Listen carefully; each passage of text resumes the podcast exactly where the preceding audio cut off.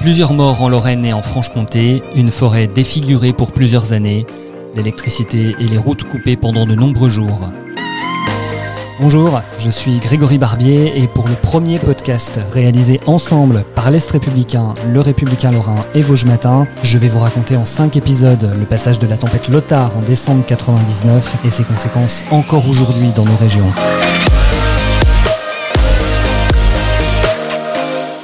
Les grandes histoires de l'Est, c'est un nouveau podcast à retrouver sur toutes les plateformes d'écoute et de téléchargement et à écouter aussi sur les sites internet des trois journaux.